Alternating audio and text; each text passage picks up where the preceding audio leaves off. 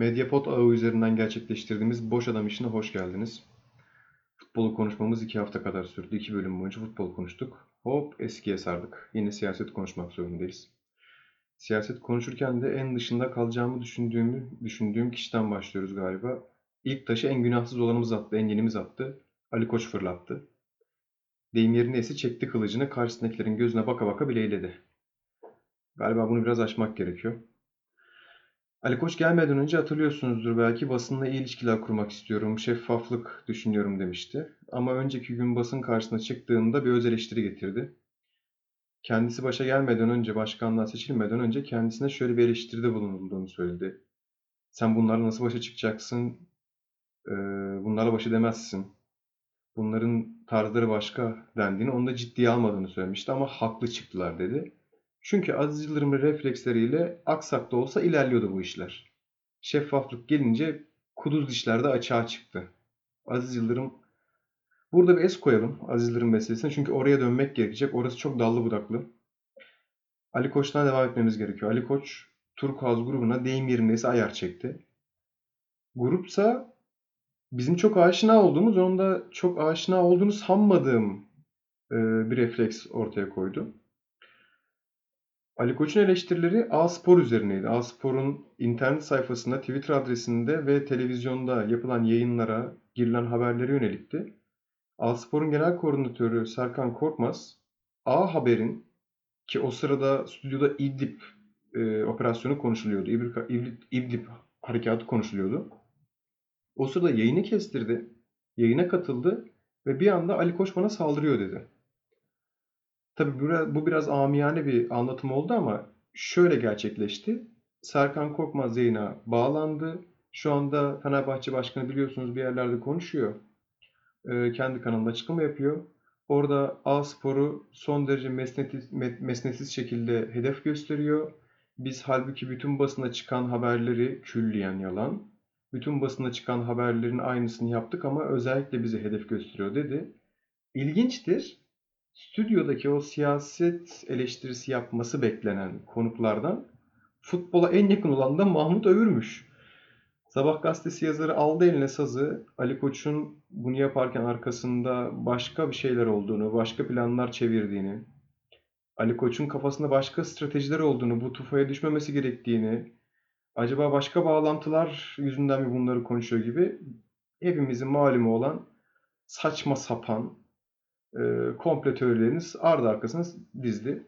Yetmedi spiker, e, A, Haber'deki, A Haber'deki spiker Serkan Korkmaz'a senin evin stadın yakınında saçının teline zarar gelirse bundan kim mesul olur gibi direkt hedef gösteren sanki saçının teline zarar gelse çok daha iyi olacakmış gibi bir soru sordu. Serkan Korkmaz tecrübeli tabii.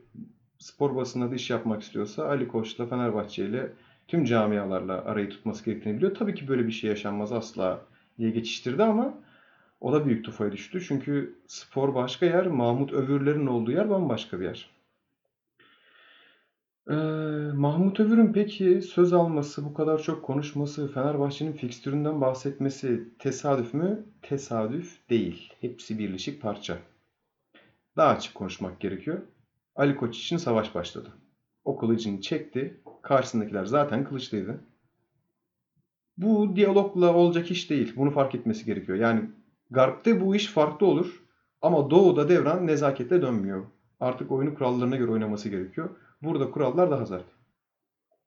Sabah ATV tayfanın anlayacağı dilden konuşacaksınız ki Erman Toroğlu giller taşak muhabbeti yapıyorsa televizyonda özür dilerim ama ki bunu dillendiriyorlar. İstedikleri gibi cinsel uzuvlardan bahsedebiliyorlar. Futbolcuların eşlerinden, yatak performanslarından bahsedebiliyorlarsa siz de onların penislerinden bahsedeceksiniz. İğrenç mi? İğrenç. Çok iğrenç hem de.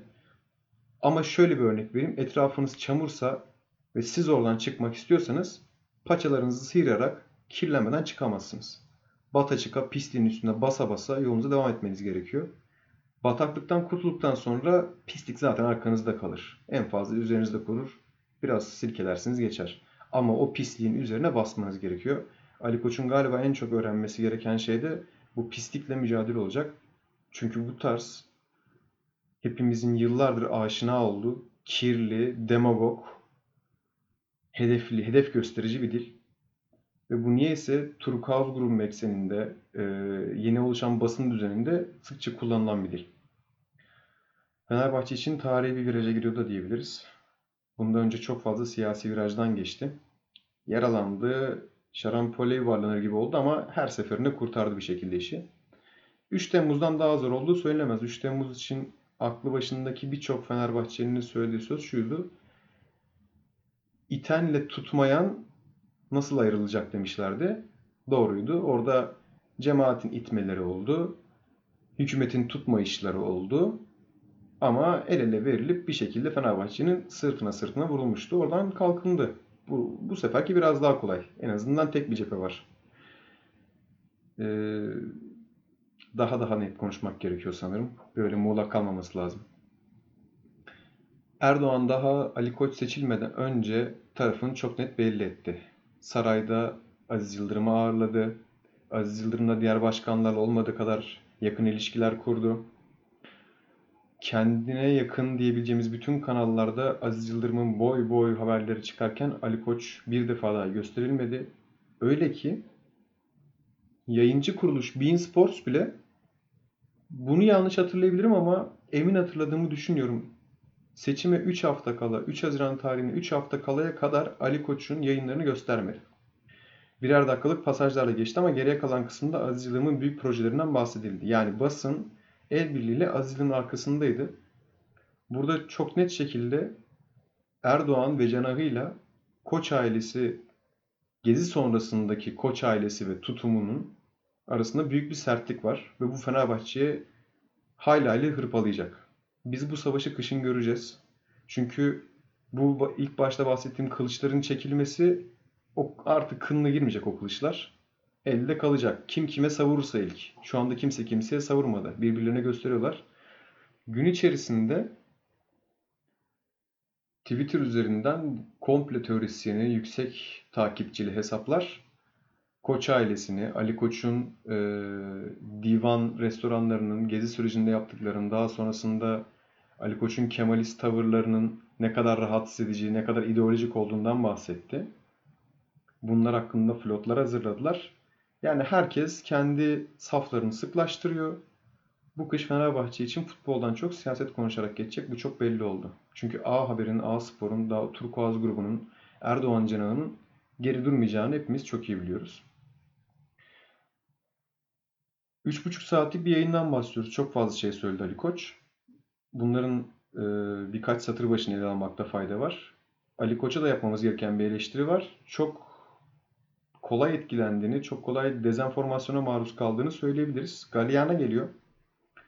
Ee, tabii olaylar üst üste geldiği için o da yıpranmış olabilir ama gözlerin dört açması gerekiyor. Bir muhabirin attığı tweetten niyet okuma olmaz. Niyet okuma hiçbir şeyden olmaz. Hele ki e, masumane olduğu çok aşikar olan bir tweetten hiç niyet okunmamalıydı.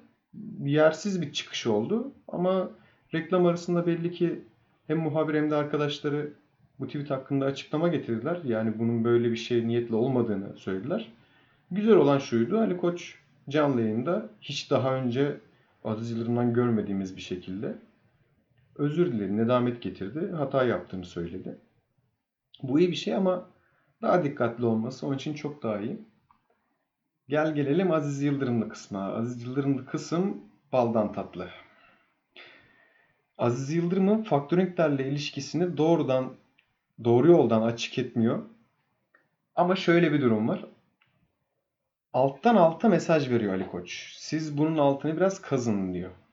Rakamlar koyuyor önümüze. Faktöring şirketleri diyor. Bir tanesi hala bize yanaşmıyor diyor. Bunun altını biraz kazıdığımızda çok acayip işler çıkıyor. Örneğin 10 milyonluk bir çekin neden 5 milyona kırdırıldığının altından bir İsrail bankası ve onun Türkiye'deki ortakları çıkıyor ve bu ortaklar niyeyse Aziz Yıldırım'a çok yakın isimler. Aziz Yıldırım için söylenecek son söz temiz olduğudur. Aziz Yıldırım temiz bir adam değil. Bu hepimizin de malumu. 2 kere 2 4. Küçük bir örnek vereyim. 2002 yılı olması lazım. Rusya'dan bir oyuncu transfer edildi. Hatırlayanlar bilir. Besçasnik isimli. Bonservisi Rus mafyasındaydı. 1,5 milyon dolar karşılığında Rus mafyasından bonservisi alındı. Bakın kulüpten alınmadı bir mafyadan alındı, bir şahıstan alındı. Oyuncu geldi. 45 dakika bile oynadı, oynamadı. Bir anda toz oldu gitti. O 1,5 milyon dolar niye verildi, nereye gitti? Bunların hiçbiri sorulmadı. Buradan aslında şuna varmamız gerekiyor. İnsanların neden kulüp başkanlığı için böyle yanıp tutuştuklarını biraz düşünmek gerekiyor. Yanıp tutuşuyorlar çünkü tadına doyulmaz bir siyasi dokunulmazlıktan bahsediyor. Öyle ki SPK'nın göz önünde transferler yapıyorsunuz, paralar harcanıyor, paralar akıyor bir yerlere ama SPK buna dokunmuyor. Ülkenin en büyük holdingi olsanız bile SPK gözlerini diker ama arkanızda milyonluk camiaları olduğu için kimse oraya dikkat etmiyor. Bir örnek daha verelim. Kulübün eski mali sorumlusu Tamer Yelkovan ödemelerin nereye harcandığını, ödeneklerin nereye gittiği sorulduğunda bilmiyorum dedi. Düşünsenize siz bir işletme işletiyorsunuz. Muhasebecinize sürekli vergiler veriyorsunuz. Bunları yatır diye ödemeler veriyorsunuz. Muhasebecinize diyorsunuz ki bu vergiler yatırıldı mı? Bilmiyorum diyor. Nereye gitti para? Bilmiyorum diyor. Kim bilecek peki? Demek ki başka birileri biliyor. Aziz Yıldırım meselesinin altından çok fazla şey çıkacak. Kapanışa geçmeden biraz da Beşiktaş'tan bahsetmek gerekiyor. Malum siyasi iklimden onlar da etkileniyorlar. Fikret Orman yeni yönetim kurulunu açıkladı. Yeni yönetim kurulunda yaklaşan soğuk savaşın generallerinin olduğunu söyleyebiliriz. Serdal Adalı ismi var. Camiada bu kadar sevilmeyen ve kendisinin yönetime intikam için girdiğini, Yıldırım Demirören'den intikam almak için geldiğini, Demirören'in verdiği zararların tazmini için geldiğini iddia eden Serdar Adalı yönetime girdi. Hükümete çok yakın olan Umut Güner yönetime girdi. Ee, nitekim ılımlı diyeceğimiz Ahmet Nur Çebi yönetimden çıktı. Nur Çebi'nin yönetimden çıkmasını Şenol Güneş'in orta vadede vedasıyla ilişkilendirebiliriz. Bunu daha sonra açarız. Çünkü e, iyi anlaştıklarını tüm camia biliyor. Kendini Şenol Güneş en iyi yönetimde ona ifade ettiğini daha önce dile getirmişti. E, böyle bir ilişkinin kopması zaten daha önce kopuk olan ilişkileri, Fikret Orman'la kopuk olan ilişkileri düşündüğümüzde Şenol Güneş adına biraz kötü. Peki ben nasıl bir savaştan bahsediyorum? Bilmiyorum dikkatinizi çektiğimiz son 1-2 aydır hiç beklenmedik şekilde bahsettiğim sağcı basın diyeceğim cenahtan Yıldırım Demirören'e, Federasyon Başkanı Yıldırım Demirören'e eleştiriler gelmeye başladı. Milli takımın iyi gitmediği, federasyonun iyi yönetilmediği yönünde. Oradan bir şey geldiğinde iyi okumak gerekiyor. Bir yere çok odaklandıklarında altında farklı bir şey olduğunu iyi okumak gerekiyor. Aylar geçtikçe bir şeyler yerine oturmaya başladı. Belli ki Fikret Orman Yıldırım Demirören'in karşısına çıkmaması için safları sıklaştırıyor. Yıldırım Demirören büyük ihtimalle baskın yapmayı düşünüyor kulübe. Çünkü o federasyon başkanlığında hürriyetin satın alınmasına çok bunaldı. Hem Beşiktaş başkanlığına gelerek o size daha önce bahsettiğim o konformist alanda kendini biraz dinlendirmek istiyor. Kulüp başkanlığıyla ticaretini yürütmek istiyor. Ee, ayrıca para ilişkilerinin gizli kalmasını istiyor. Çünkü çok absürt rakamlar harcandı tür hürriyetin satın alma sürecinde, Doğan Medya'nın satın alma sürecinde.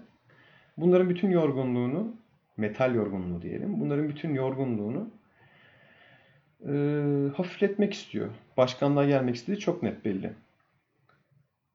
Dedikodu diyebileceğim şey MHK başkanının da yönetime girme olasılığının olduğu. MHK başkanının yönetime girme olasılığı, Yıldırım Demirören'in Beşiktaş'ın başına geçme olasılığı ve Mayıs ayında, Haziran ayında bir erken seçimin olma olasılığı Beşiktaş için hiç iyi haberler değil. Futbol Türkiye'de çok kirli oynanıyor ve Beşiktaş'ın çok dikkatli olması gerekiyor. Yusuf Namoğlu'nun atadığı hakemlere çok dikkat etmek gerekiyor. Maçların tarihlerine çok dikkat etmek gerekiyor. Çok net bir uyarıdır bu. Beşiktaş için rakiplerine göre çok daha zor bir sene geçmesini bekliyorum. Ve bunların tamamen siyasi eksenden kaynaklanacağını düşünüyorum.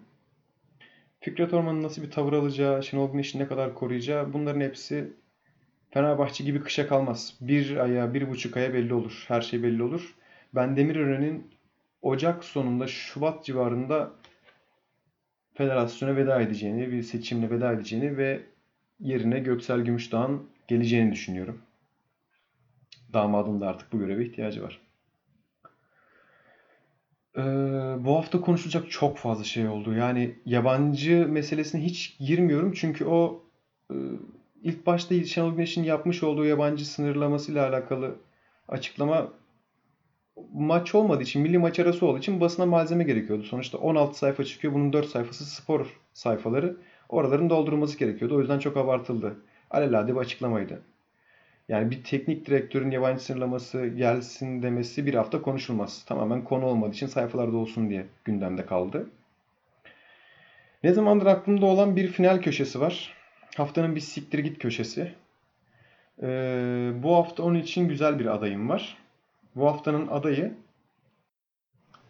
pırıl pırıl milli takımının içinde, gencecik çocukların içinde bir kuşak önceki abilerine, adam abilerine benzemeye çalışan Serdar Gürler oldu. Kendisini tebrik ediyoruz. Serdar Gürler 2-0'dan 3-2'ye gelen o muhteşem İsveç maçından sonra bu galibiyetimiz birilerine kapak olsun dedi.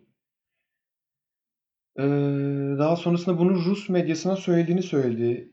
Trabzon'da kaybedilen maçtan sonra kendilerini çok eleştiren Rus medyasına kapak olması için kimsenin kendisini yanlış anlamaması gerektiğini onlara söylediğini söyledi. Sanki bu çok mantıklı bir şeymiş gibi. Ruslara niye böyle bir şey söyleyesin ki? Neyse kendisini ilk haftanın bir siktir git köşesine girdiği için kutluyorum. Bu haftalık demeyeceğim. Bu hafta birkaç kayıt daha yapmamız gerekebilir. Çünkü gündem hayli yoğun.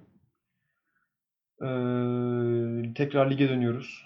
Hafta sonunda Süper Lig maçları oynanacak. Ondan önce bir şeyler olursa veya cumartesi, pazar günündeki maçlarda yaşanacaklara göre yeniden mikrofon başına geliriz. Kulağınıza kadar geliriz. Beni dinlediğiniz için çok teşekkür ederim. Hoşçakalın.